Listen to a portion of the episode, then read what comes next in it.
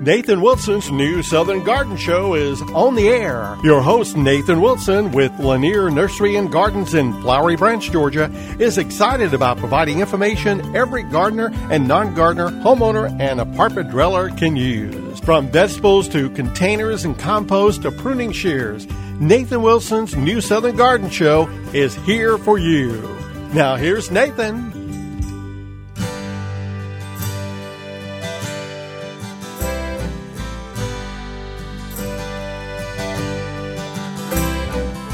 Well, good morning, gang, and welcome to today's show. Of course, we're here on New Southern Garden to talk everything about your gardens and landscapes. I say everything. We could not do that in one hour, you know? So, uh, we're going to talk about some things. Uh, but of course, if you want to know everything, well, you can always check out New Southern Garden online at newsoutherngarden.com and, of course, Facebook and Instagram and any of the podcasting apps uh, that you've got on your smart devices, your smartphones, tablets, whatnot. And uh, you can catch up. You can catch up for the past four, I think we're pushing five years, so I'll have to double check that, Mr. Producer, but it's been a while. So we've got every week here on WRWH bringing you the information you need, particularly on the weekend when you get outside. And I hope you're gardening during the week too. Uh, but of course, the things that are happening and changing because of the season, because we're pushing into spring, it's nice. It's nice. It's really getting hot too. I was just talking to somebody the other day at the nursery. I said, I don't, you know, here in the South, we sort of miss spring, don't we? It's like we go from winter, then maybe three days of spring, and then it feels like summer. But you got to remember that the nighttime temperatures are warming up, and that's what we're hoping for because, of course, the nighttime temperatures are what uh, the nighttime temperatures are going to start dictating a lot of things and a lot of changes that happen in the landscape. Uh, for instance, we're not really seeing certain plants uh, doing much. We've got gardenias. Remember, they were hit pretty hard with our strange winter weather that we had. Uh, the gardenias are classic to the south, those shiny evergreen leaves with those beautiful white rosy like flowers that are super fragrant in the summer. Some of them are large and can be great screens, and some of them are small and can be foundation plants or used with perennials. Uh, but those got hit pretty hard and they were set back. Same with tea olive and loropetalum, some azaleas, even camellia. I mean, folks, these are plants that we've been using in the South for a long time, and they've been hit by this cold that we had. And so until we get to like a a steady night temperature, if we can hang out in the 50s, you know, sometimes we dip down into the 40s. And so don't give up on some of these plants that aren't doing much yet. It's not just the daytime temperatures. Plants respond to both. They need warm temperatures at night, warm temperatures during the day. It's just that you and I are asleep at night, so we rarely contemplate or think how cold it might be outside because we're tucked in warm and cozy in our beds. But these plants, of course, are out there in the environment. They're getting all the cold that uh, may be coming at night, or they're getting the warm that may be coming at night. And until that nighttime temperature sort of gets dependable, don't give up on some of the plants that might have been damaged by the cold. Uh, they will come. They will come. It's just going to take a while. We're already seeing gardenias starting with tiny new buds, new green growth and I think that the rest will soon to follow. Some plants just naturally are going to wait until it's very warm. Some of the salvias, particularly if you're using the very heat loving salvias. Uh, let's see, hot lips salvia is a greggii. Uh, we've seen it flushing out in our greenhouses, but not necessarily outside, just maybe a little bit of growth.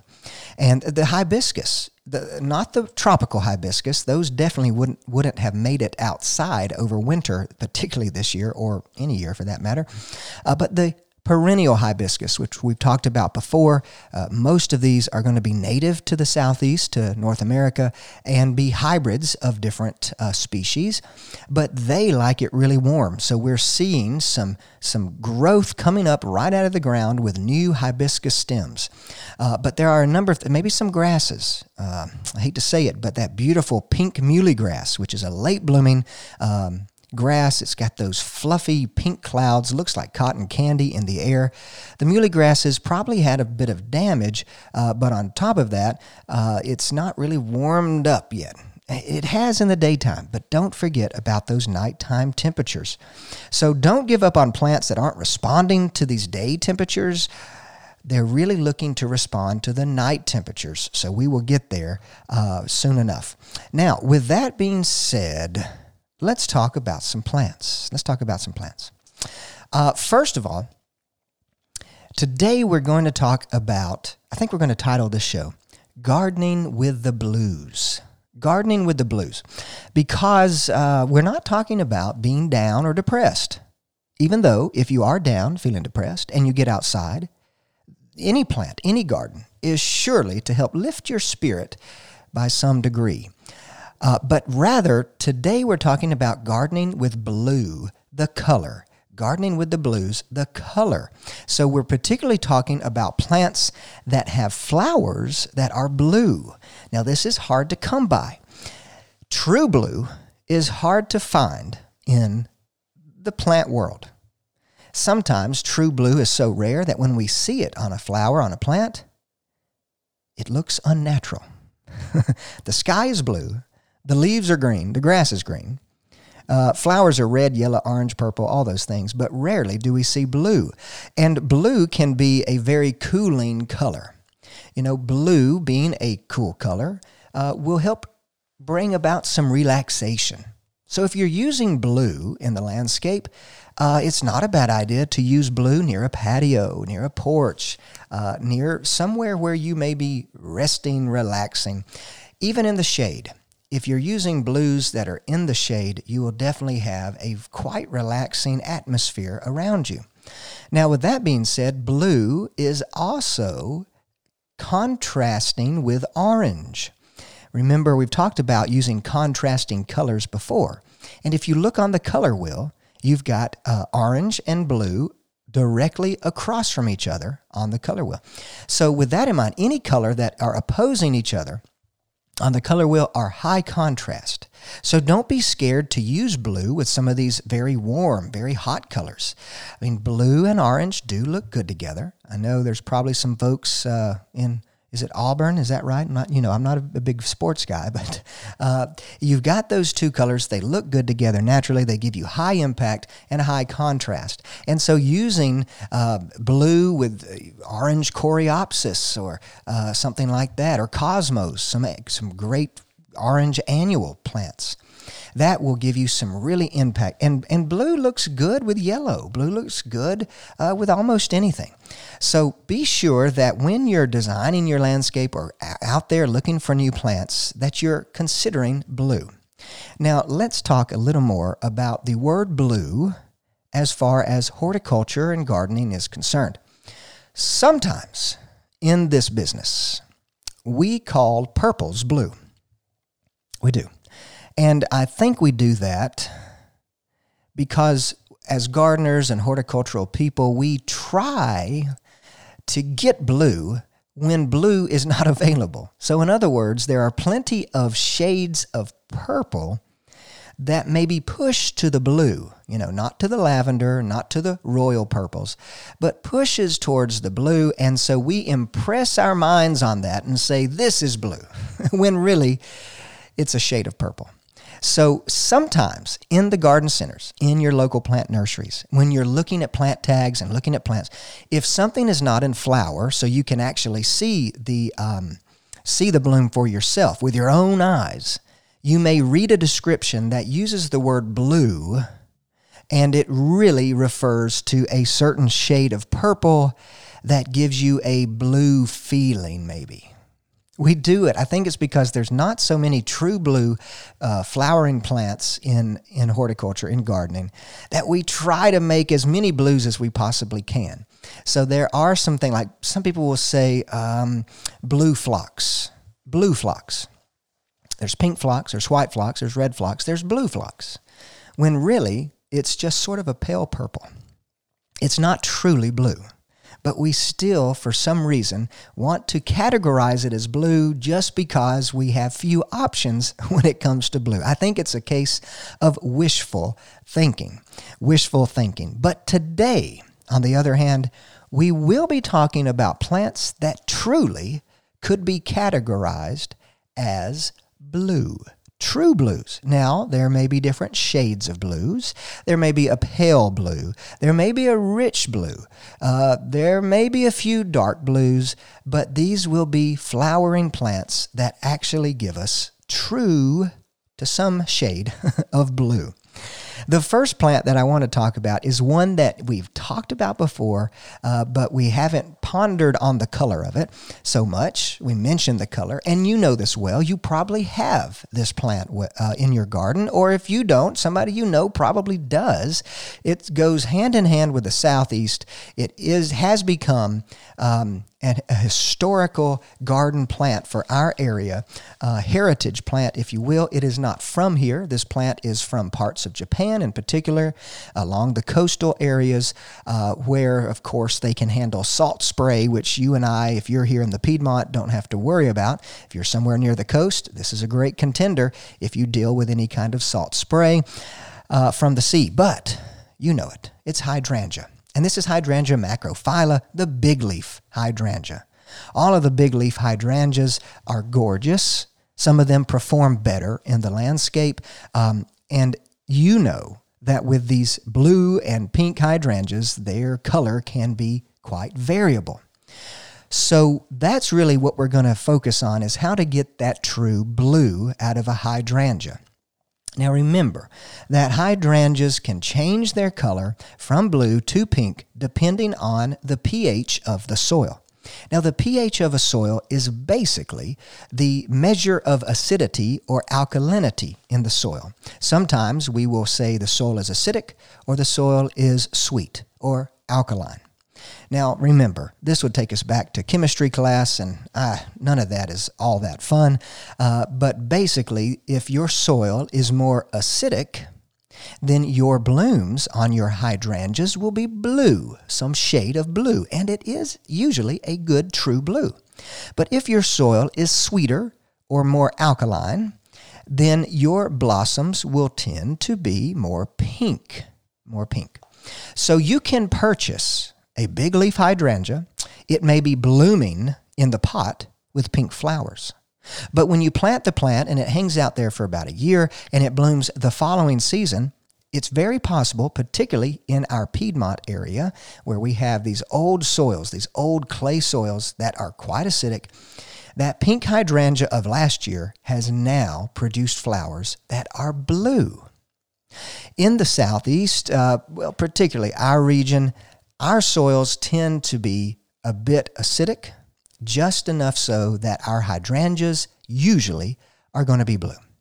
Now, you can guarantee that your plants would stay blue year after year if you are applying a soil acidifier around your hydrangeas.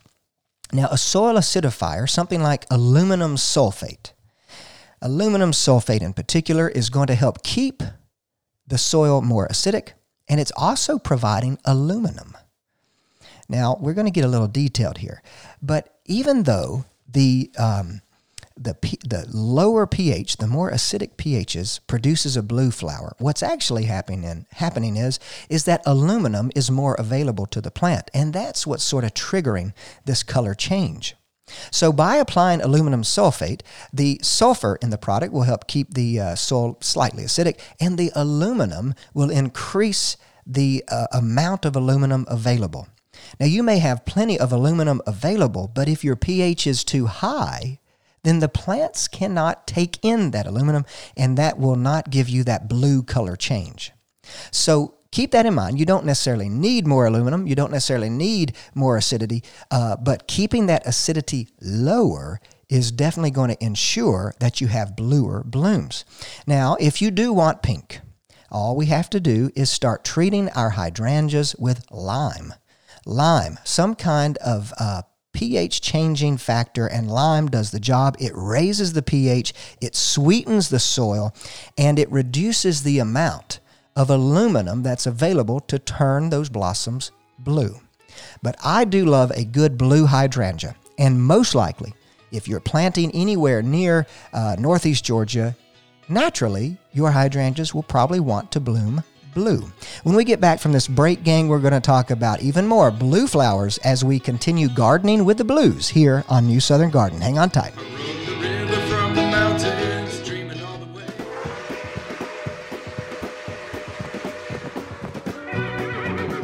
Hey gang, do you sometimes feel like you are riding a lonely trail while gardening, all alone with no one to join in the fun? Well, join the new Southern Garden community today and find peace of mind by sharing your experiences, whether they be poor ones or successful ones. New Southern Garden is on Facebook and Instagram, so I'd love for you to friend, follow, like, share whatever it is we're doing these days. Also, you can check out our website at newsoutherngarden.com where you can not only find every episode of the show ever, but you can also send us a question via our Contact Us page. It's never fun gardening alone, so get social with the New Southern Garden family and let's grow well.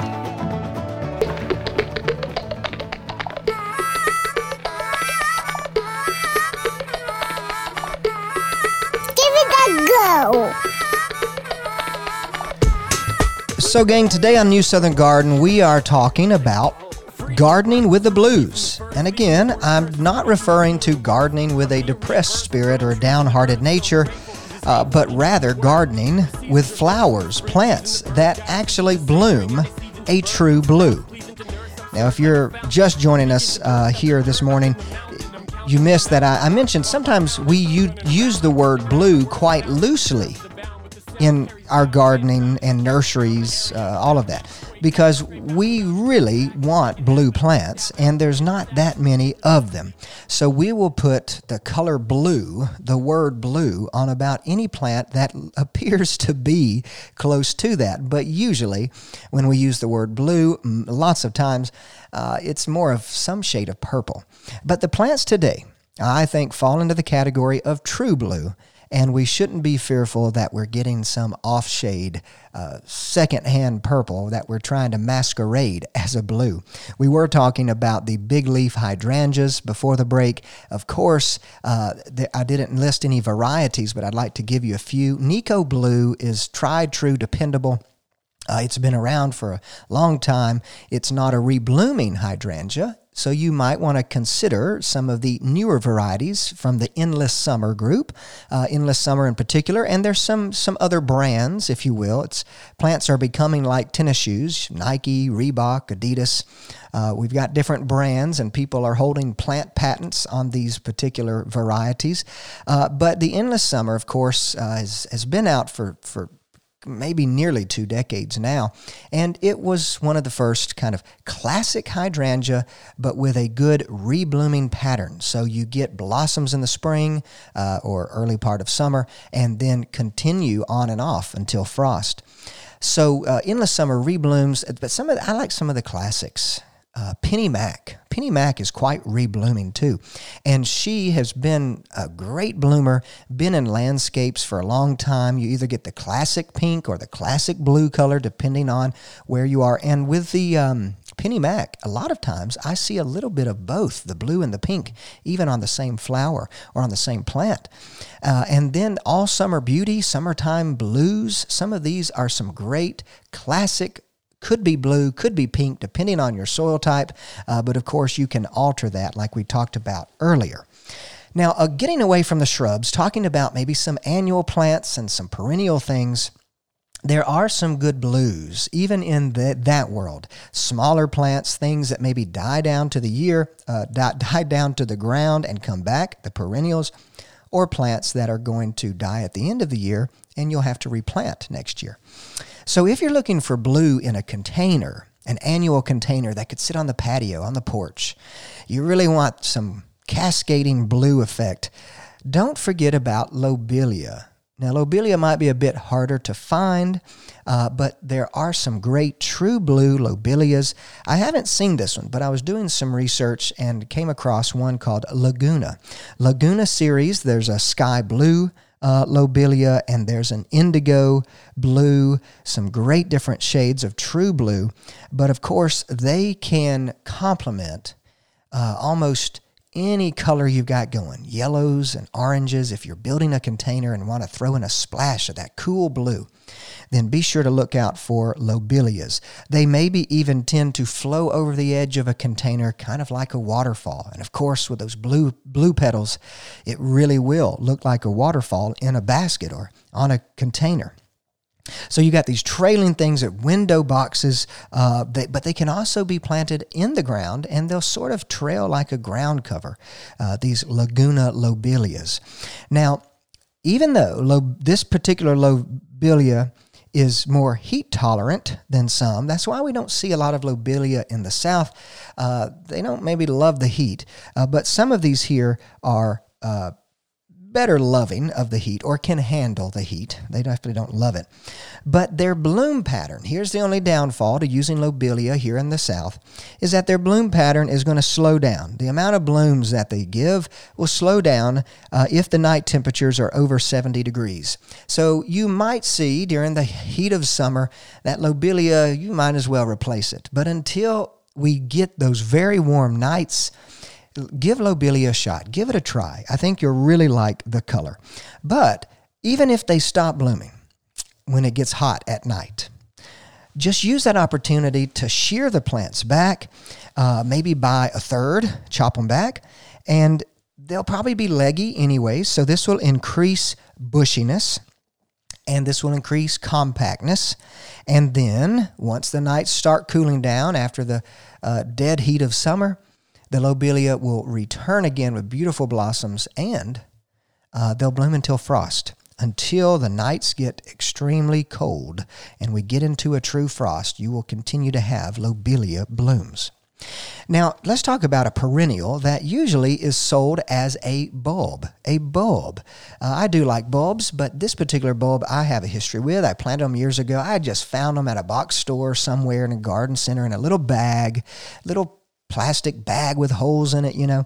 And of course, they zoom in on these uh, flowers uh, for their marketing on the tag, and they, they look like these gorgeous uh, large flowers. They're really small. They're really small.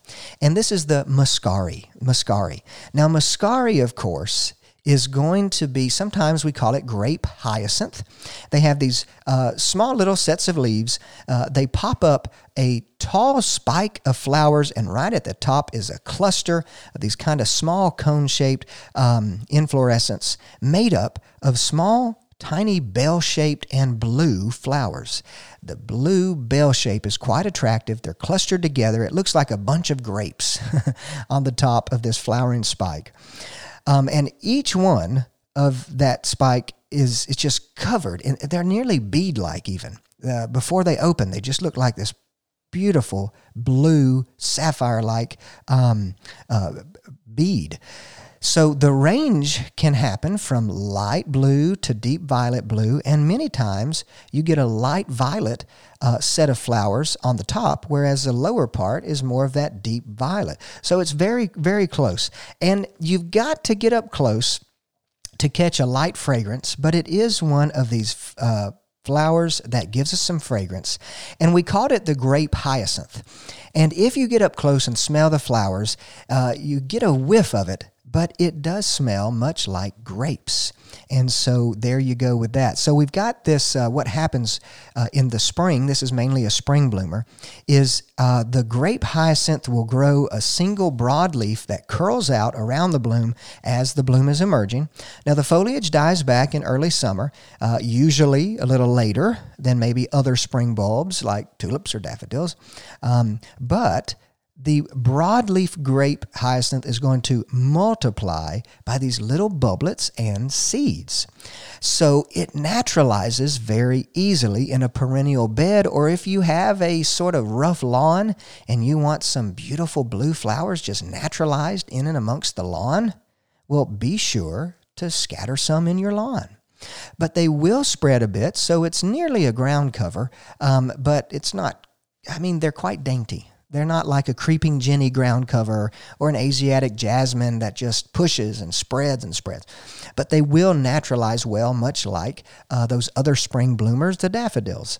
So you can take the bulbs directly into the sod or into your perennial bed uh, to bring that color and, of course, to bring early pollinators. It can be a great source. The grape hyacinth, the muscari, can be a great source of. Uh, f- food source for pollinators in that spring, uh, early spring time. And it is uh, it's very appropriate to not mow down the foliage. Don't trim back the foliage until the foliage dies down. So that's the one thing about naturalizing bulbs in a lawn is we want to at least um, carry that green foliage into the early part of summer before we mow them down. So even in a perennial bed, don't trim the foliage back. Let it be because what's going to happen is that bulb is trying to replenish its reserves, strengthen the roots, strengthen the bulb so that it can bloom just as well next spring as it did that first spring. So muscari is a great plant. We've talked about lobelia. These are true blues, and uh, one is an annual, the lobelia. Muscari comes back year after year. So many uses on these true blue plants. When we get back, we've got even a more list of plants to go with that are blooming with blue. Hang on tight.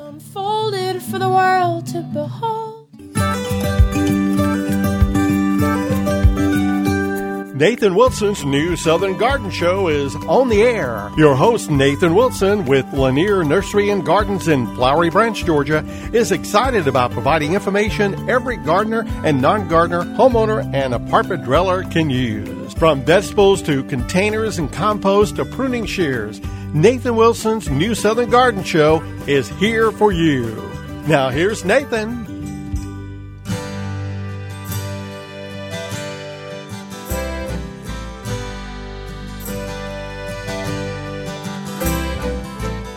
So, gang, today on New Southern Garden, we are talking about the color blue, but not just the color blue because we wouldn't have a lot to talk about, I guess. But in the plant world, we do have a good number of true blue flowering plants. Sometimes they push towards the purples.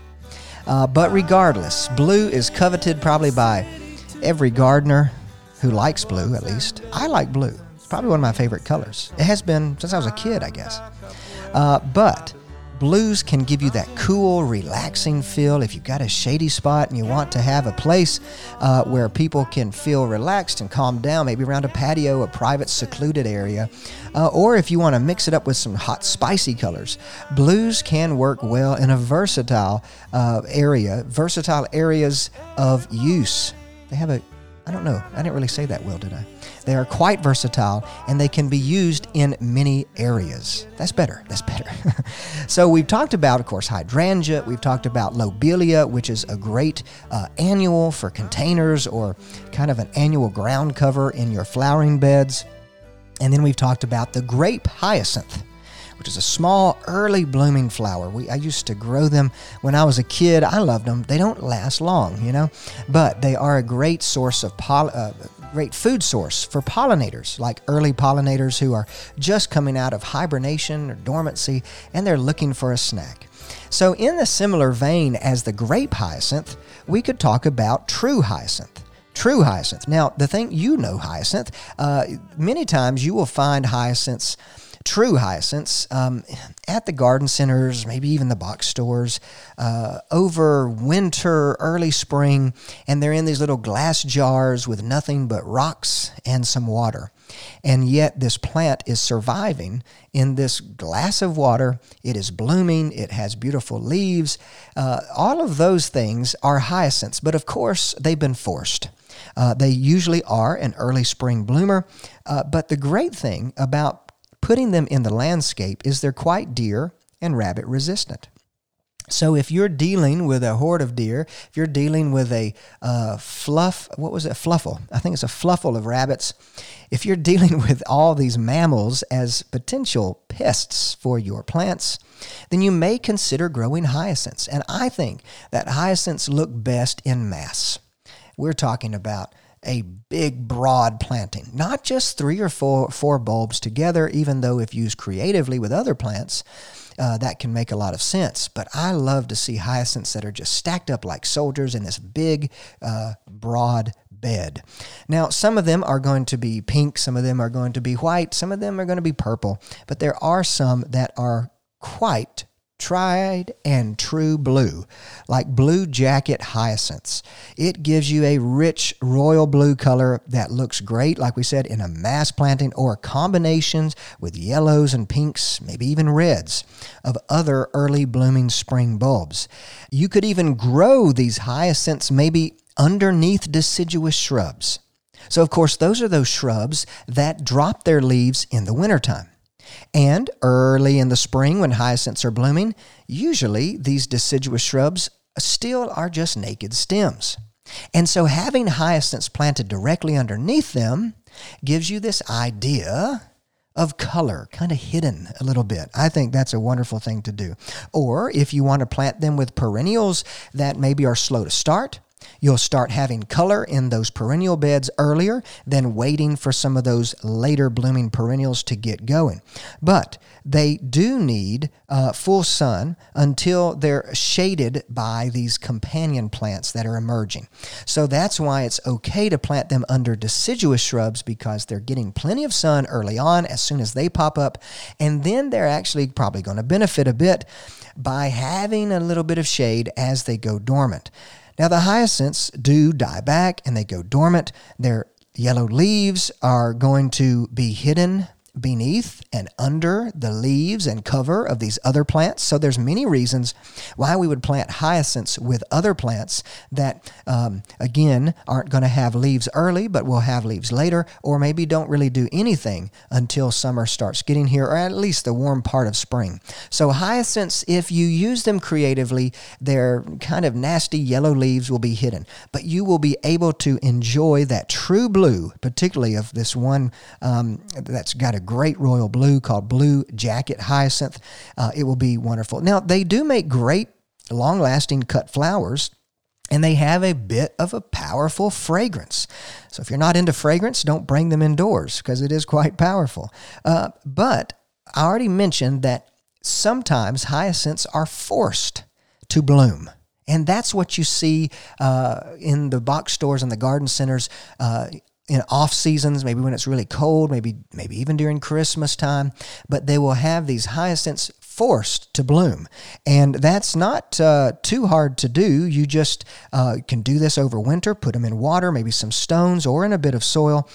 And you'll want to make sure that you chill the bulbs for 10 to 12 weeks. You'll be committed uh, between uh, two, three months.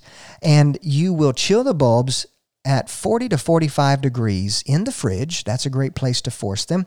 And that will ensure that they will bloom. So then you bring them back into the warmth after uh, 10 to 12 weeks. Give them some light, maybe a sunny window indoors, and you will have even true blues over the winter. So hyacinths are quite unique. They're quite uh, beautiful. Uh, of course, they, they do last long for a flower, but in many cases, um, you know, being a bulb, it only blooms one time. It only blooms one time. Uh, so let's talk about um, Amsonia. This is a great native plant. We call it blue star. Blue star. And mine at the house are blooming this weekend. Uh, on the way into the studio, of course, I noticed that they're blooming and they're looking really good. Now, they bloom in the early part of spring. They send up a cluster of these bright green stems, happy green stems, with very thin foliage. The foliage is so thin that you may think this is just a grass. But as soon as they get up to height and the time is right, right on the tips of this feathery like foliage, you see these uh, clouds of pale blue flower clusters. Now, the great thing about Amsonia uh, despite the fact that it only blooms one time in the spring, is that it has this feathery foliage through the summer, and that same feathery foliage is going to light up the autumn with a beautiful, glorious golden yellow. It lights up the border in the fall. So even though throughout the summer it's not blooming, it is providing you with that. Uh, nice bright green and feathery foliage. But wait till the fall because the blue stars will really look great. Now, they're quite small for some perennials. Uh, they're three feet tall, so if you have a small landscape, this may be the tallest perennial you might use, but it can hang out in the backside of the border, giving a backdrop for all of the summer blooming perennials that I know you'll want to include along with it. Again, it's a great native to the southeast uh, here in the U.S., and it works well with native grasses, native wildflowers, and does help you uh, achieve a natural setting. So if you're looking for a wildflower uh, kind of border or give you that wild look, Amsonia does do that, but they're well behaved.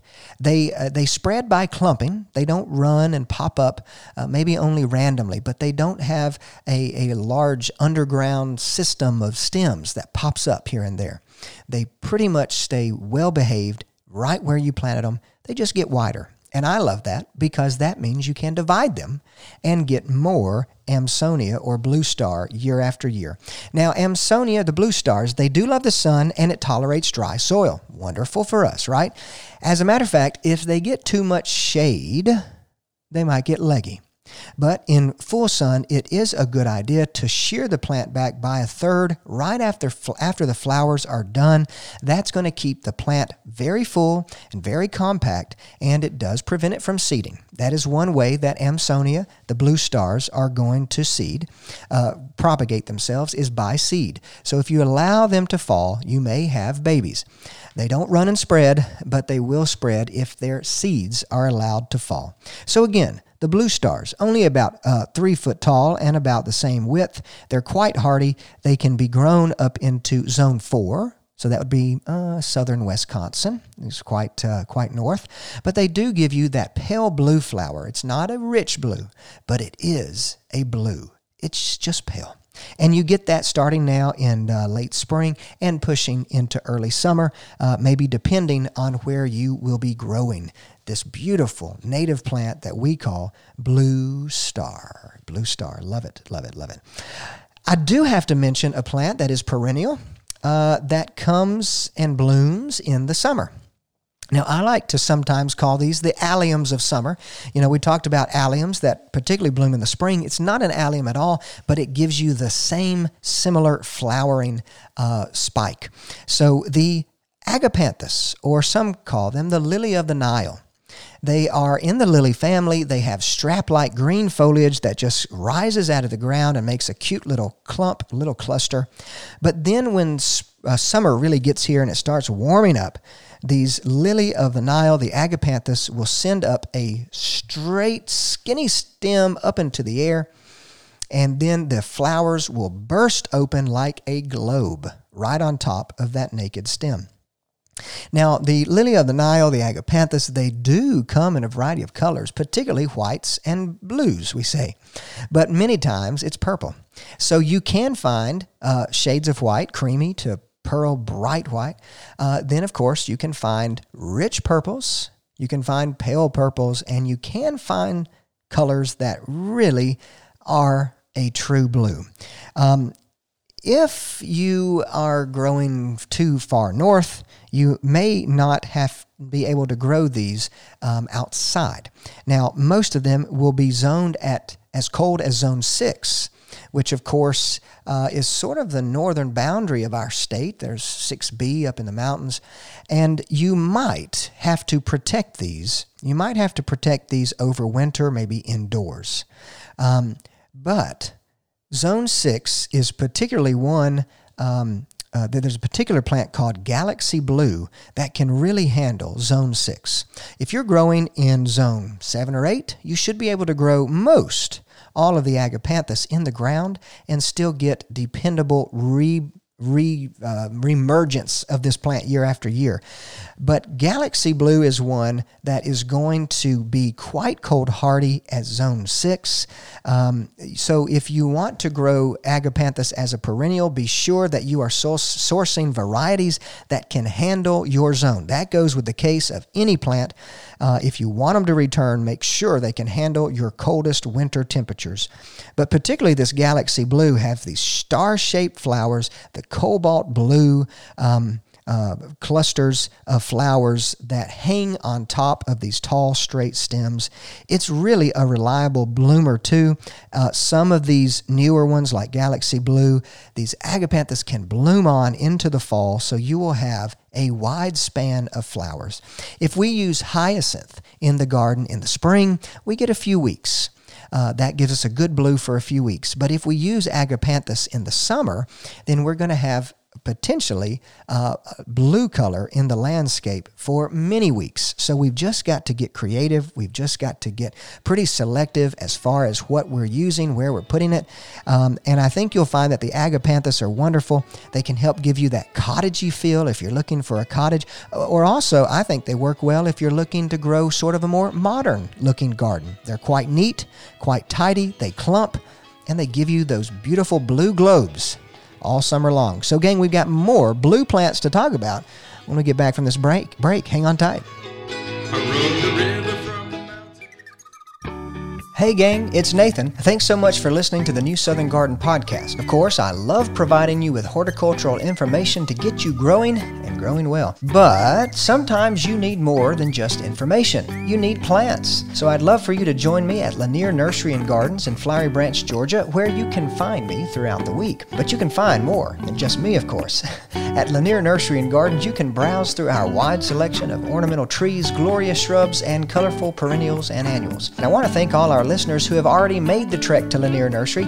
It's been a pleasure to meet you and hear your gardening stories. We've got a wonderful crew of folks who are just itching to help you grow your best garden ever. So check out LanierNurseryGardens.com for more information and be sure to like us on Facebook and Instagram. Now, let's get growing together.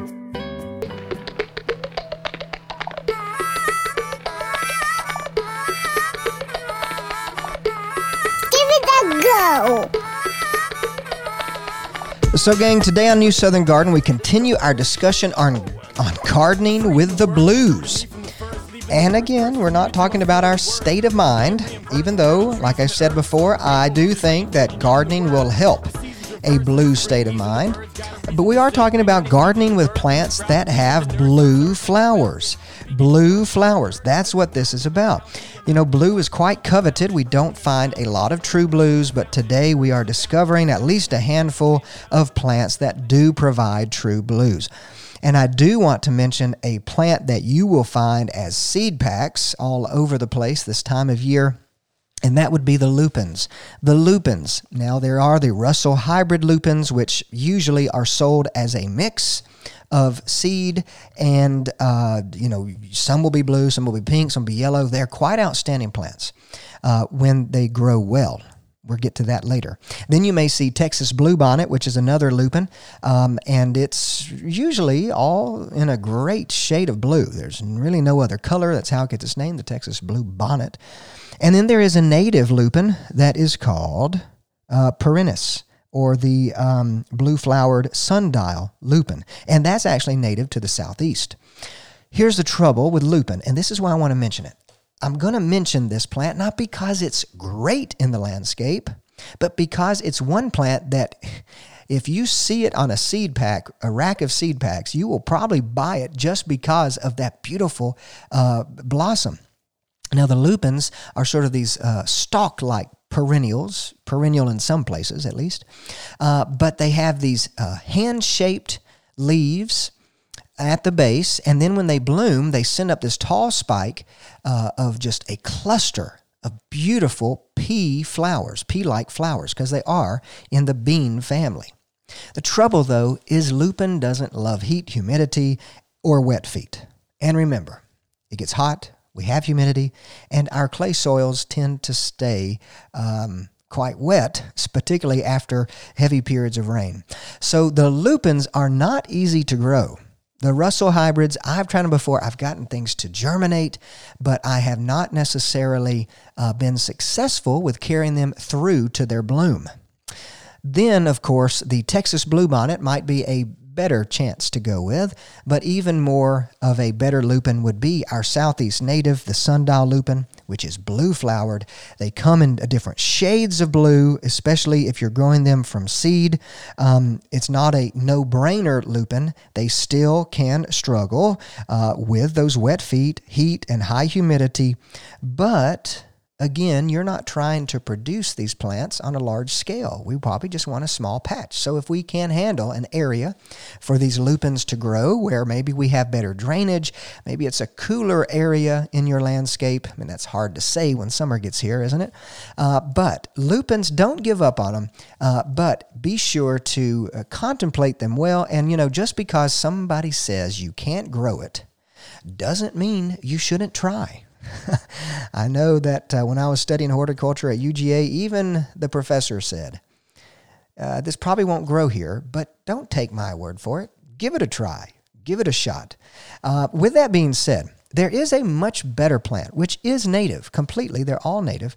And that's, the, well, for the most part, uh, the Baptisias. The Baptisia. Some are native to the southeast, some are native more out west. But the Baptisia or false indigo gives you a very similar looking plant, maybe more robust than the lupins, uh, but there are some great blues. Now, there's some great yellows, some great whites, and great purples. But now with breeding, the Baptisias have just exploded. We're getting some great varieties like lemon meringue, which is a beautiful bright yellow. We're getting uh, cherries Jubilee by Proven Winners, which is a yellow with sort of a rusty auburn color mixed in, kind of cherry like. And then there is pink lemonade. The list goes on and on. They're breeding these uh, Baptisias and getting some great colors and forms. So, in better place of a lupin, the Baptisia can give you a similar looking plant, a similar looking flower, and similar colors. But the great thing about Baptisia is they're not p- picky. They're not picky like the lupin. They can handle uh, hot, drought conditions they only bloom uh, one time a year, kind of this time of year in the spring, but then they have this great blue green foliage that carries you over until the frost. And it's so funny to watch um, Baptisia grow because when we do get a frost, like that first frost hits them hard, and every leaf and stem starts turning black almost overnight. And you know that they're done for the year. But don't worry, those Baptisias, those false indigos, will be returning. And again, they have a great color, great color of blue when it comes to false indigos. Now, uh, sort of in the same vein, you know, I started this segment with lupin, which is sort of a plant that gives you good blues, but not a plant that is wonderful in the South. I do want to leave you with another plant that you need to look up. You need to look at some pictures of this. I couldn't explain it on the um, the air, but the Himalayan blue poppy. The Himalayan blue poppy gives you such these emotions of beauty, grandeur, awe, but also frustration and failure. Because even though this is probably one of the bluest of blue flowers you could find on the planet, they don't necessarily like the southeast. And it's really hard to grow them in other places than where they originate, which is in the Himalayas. Uh, the Himalayas are sort of at, at an elevation like Florida, but with this huge mountain range. So elevation is not necessarily a problem, but the reality is, is if you could get them to grow, the first year they may make it, uh, they may not return the next year, but if they do return the next year, I'll put it this way they usually die in the first year. They may struggle through a couple of years. They'll never look like the photo in the seed catalog or at the online plant nursery. They'll never look like their photo uh, in our area. And again, this is a plant that I have bought seed for, had utter uh, failure with it, we can always give it a try. Now, this Meconopsis or this Himalayan blue poppy has, like I said, the most kind of iridescent blue you could find. And of course, being seed grown, there could be different shades of it. But everybody wanted this plant. Uh, there's a great story about it um, that a professor told us in school was that. Uh, somebody decided, he didn't mention any company names, but a mail order nursery, which was respectable, um, put this blue poppy all over the color. And a lot of people bought the poppies, but a lot of people were disappointed. so I want to bring to end the discussion today, even though the Himalayan blue poppy is not something that is going to love our heat, our humidity. Uh, they are going to love uh, cool summers, uh, winters that are mild, or at least the ground is maybe consistently insulated with snow. If you don't have those conditions, it's probably not safe to use it. But I will tell you, I've never seen the Meconopsis, the Himalayan blue poppy, in bloom in person. I probably never will unless I travel to some far off place that is not the southeast. but it is worth a, a plant looking at, researching, at least see the kind of beauty that uh, nature has produced with this outstanding blue color. I've not seen it anywhere else. I don't know if we ever would, but we'll probably never see it in our gardens. They just don't do well. All right, gang. Well, today we have talked all about the color blue, gardening with the blues. I hope that uh, you'll join us next week for more New Southern Garden here on WRWH 93.9 FM. For New Southern Garden, I hope you stay well and grow well. We'll see you next week. Give it a go.